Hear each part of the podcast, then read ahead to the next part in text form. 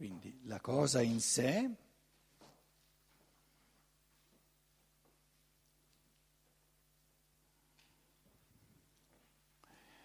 qui c'è l'albero, qui c'è l'essere umano. La cosa in sé dell'uomo e la cosa in sé dell'albero è inconoscibile, è al di là della, coscienza. Nella cos- qui è la coscienza. Nella coscienza c'è un riflesso, un'immagine riflessa dell'albero, un'immagine riflessa dell'uomo, della cosa in sé dell'uomo e un riflesso del rapporto.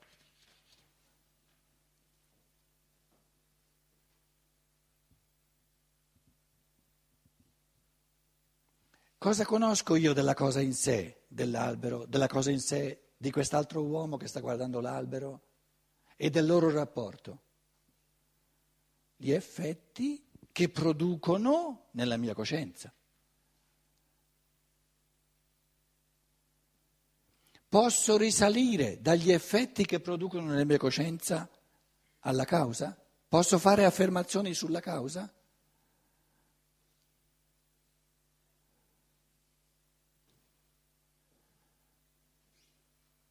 soltanto se c'è una somiglianza di natura tra la causa e l'effetto.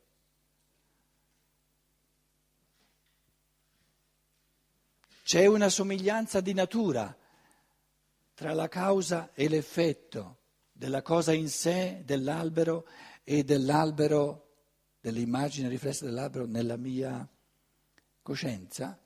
C'è una somiglianza?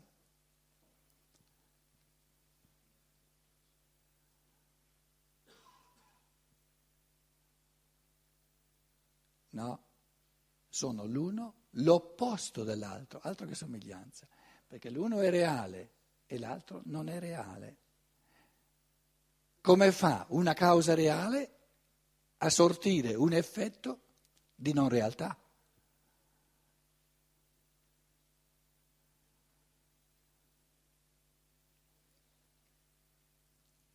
Il realista metafisico dice eh, la cosa in sé nella coscienza non è reale, io non ho la cosa in sé, è inconoscibile, quindi non entra nella coscienza. Nella coscienza entra soltanto un effetto e questo effetto è un effetto di non realtà. Ma la domanda è, la contraddizione intrinseca di questa visione del mondo sta nello spiegare, cosa, imp- cosa assurda, come una, cosa, una realtà crei come effetto una non realtà. Una realtà può avere, causare soltanto effetti reali, perché se crea effetti non reali è essa stessa una non realtà e il tutto diventa assurdo.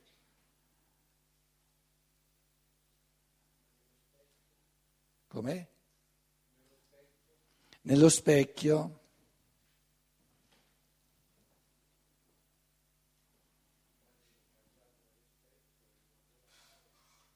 Allora, qual è la causa dell'immagine. Com'è?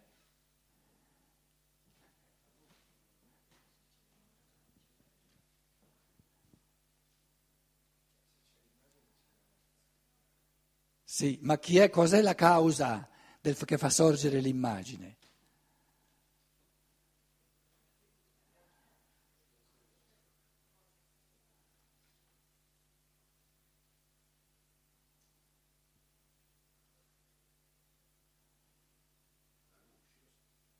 Luce, non la cosa in sé.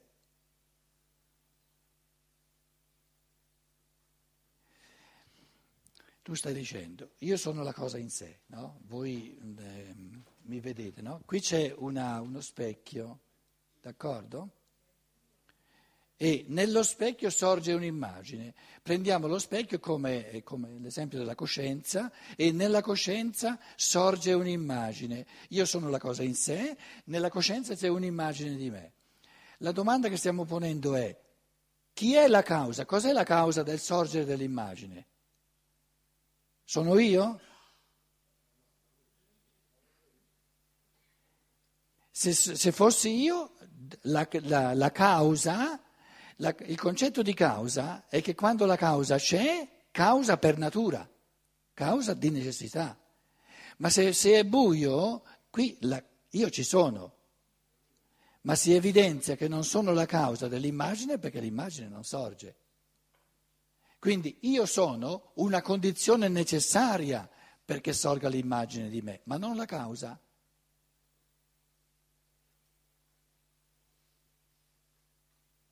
Anche l'immagine speculare è una condizione necessaria, ma non la causa.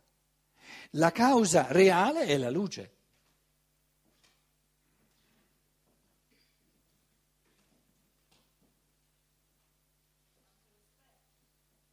È una condizione necessaria, non la causa.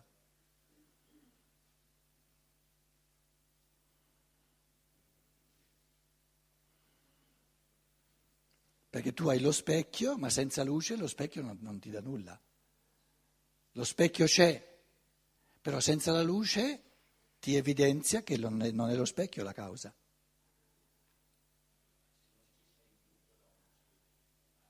Sì, quindi sono anch'io una delle condizioni necessarie, ma non la causa.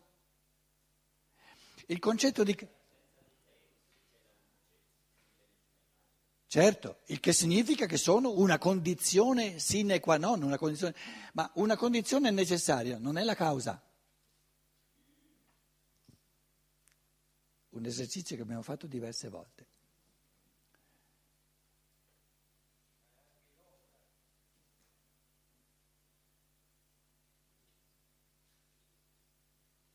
È l'ombra la causa de, del sorgere dell'immagine? Sì, basta dire la luce. È nel concetto di luce che ci deve essere anche l'ombra. Non c'è luce senza ombra.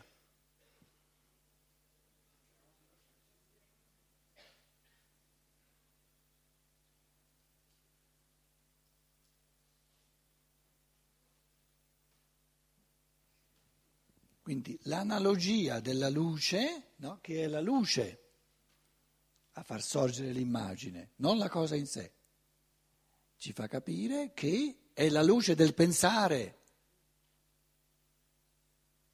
a far, a far sorgere il concetto che è la cosa in sé. Quindi il pensare è luce spirituale, che fa luce sulla cosa in sé e ci dà la cosa in sé, l'essenza della cosa. Quindi il concetto è pura luce spirituale. E questa luce spirituale gli scolastici la chiamavano evidenzia.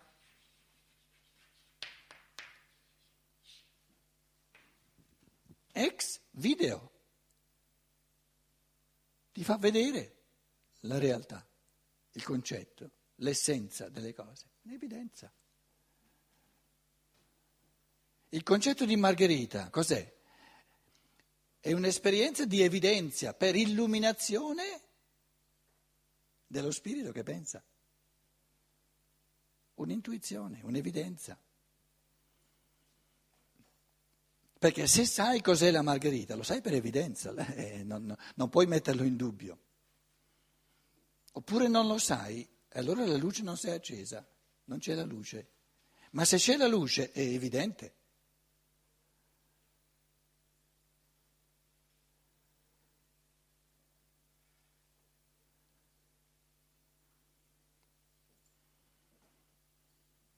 L'origine della parola idea, l'idea che poi è il concetto, è il eh, del latino video e il greco idea, idein significa vedere,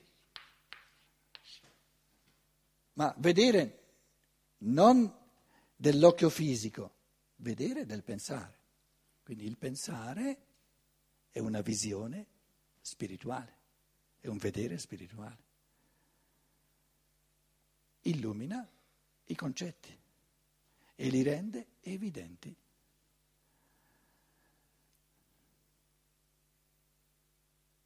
E l'uomo dice capisco, capisco.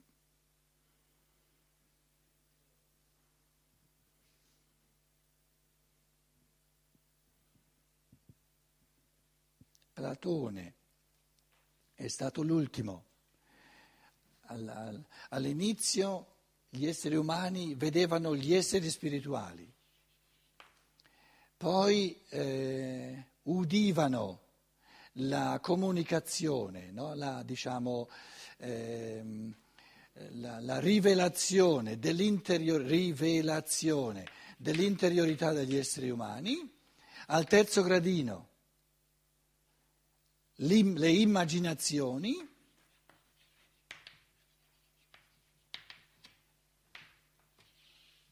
quindi le idee di Platone sono immaginazioni, le idee platoniche. Una volta sparite questa ultima rimasuglio di chiaroveggenza delle idee platoniche, che sono immaginazioni eh, vere e proprie, Aristotele è il primo che vede i concetti.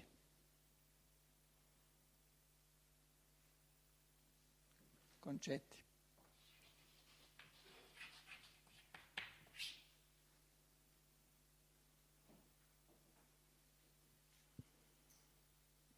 Quindi le immaginazioni sono ciò che si vede nell'eterico, nel vitale, e i concetti sono ciò che si vede nel pensare.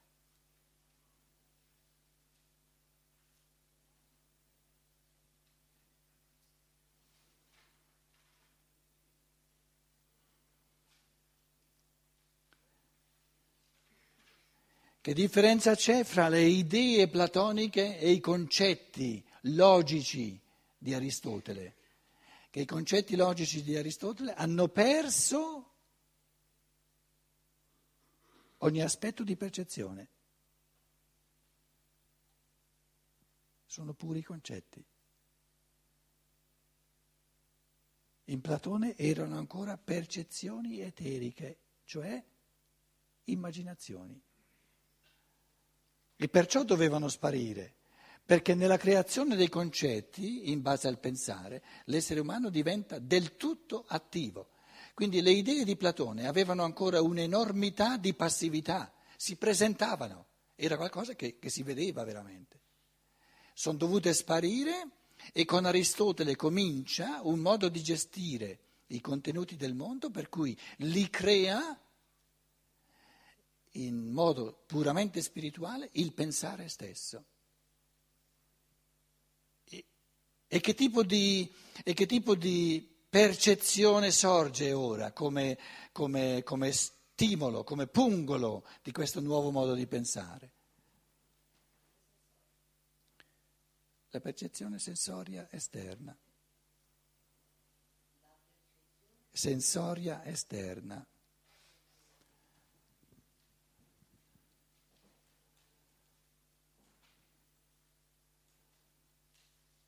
che è il nulla della realtà e quindi pungola l'essere umano a creare lui nel pensare il tutto della realtà, nei concetti.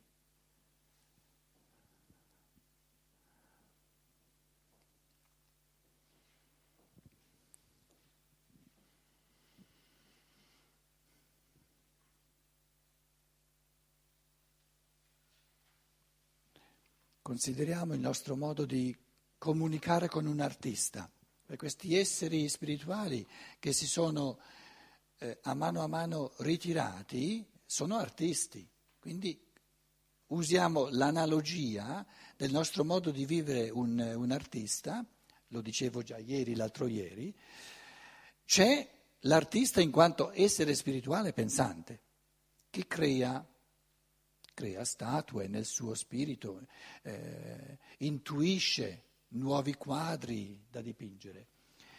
Questo essere spirituale ha un'anima, ha un, un, un insieme di contenuti nel suo spirito e se comincia a parlarmi, se comincia a descrivermi, a, come dire, eh, con la parola, può rivelare ciò che porta dentro di sé, i progetti che ha, le forme a cui sta pensando un nuovo tipo di arte forse, no? Ora, ora che comincia a parlarmi, mi manifesta la sua interiorità, i contenuti del suo spirito, della sua anima. Poi lo vedo all'opera, quindi vedo, eh, ma percepisco non il quadro finito dove l'artista non c'è più, lo percepisco mentre dipinge. Questo percepire esseri spirituali mentre operano nel mondo era la, diciamo, il gradino di Platone che in queste immagini, le idee di Platone, sono è vedere all'opera, vedere gli esseri spirituali all'opera nel mondo. Ora l'artista, il mio amico artista, è sparito e ho soltanto il quadro finito. Cos'è il quadro finito? Una percezione esteriore, morta. E tutto ciò che questo quadro finito, morto, da cui è sparito esteriormente perlomeno l'artista, tutto ciò che questo quadro contiene, in quanto pensieri, in quanto intuizioni, in quanto contenuti spirituali dell'artista, lo devo ricostruire io a partire dalla percezione. Che tipo di artista è? Che cosa ha pensato? Che cosa ha sentito? Quindi il concetto del quadro è il modo specifico del pensare di risalire in base alla percezione all'essere spirituale che l'ha creata. Percepisco la margherita e il pensare mi dice la struttura di pensiero di cui si è intriso il logos che l'ha pensata. Però questo risalire dalla percezione morta, esterna, materiale della Margherita, al concetto di Margherita, che è un frammento di interiorità del Logos che l'ha creata, è un percorso che è lasciato tutto al pensare umano.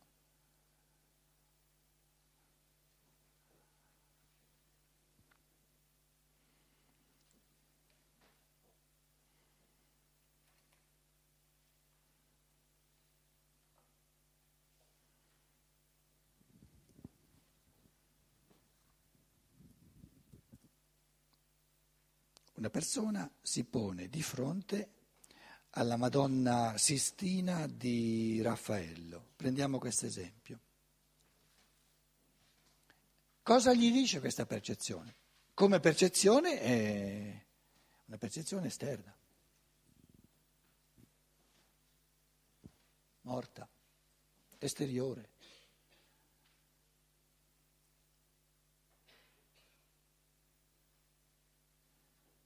A Dresda. Uno ci passa davanti, non sa che cos'è, non importa proprio nulla, non, forse è una, una percezione fuggevole, ma non ci fa neanche caso. Un altro sa che è, è andato apposta a Dresda per vederla, per avere la percezione diretta, oppure se si sposta in un altro posto. Ora, da sempre ha saputo, no, da, da anni, che c'è quest'opera di, di Raffaello e finalmente si trova di fronte a questa percezione diretta, una rappresentazione eh, tutt'altra cosa. Eh? A parte che i colori naturalmente si sono eh, sfumati, sono, sono eh, sfocati, eccetera, però lì c'è il resto di quello che ha fatto Raffaello. Ora si trova di fronte alla percezione. Cosa pensa? Dipende dalla capacità pensante di colui che è esposto a questa percezione di risalire dalla percezione all'interiorità sia animica sia spirituale di colui che l'ha creata.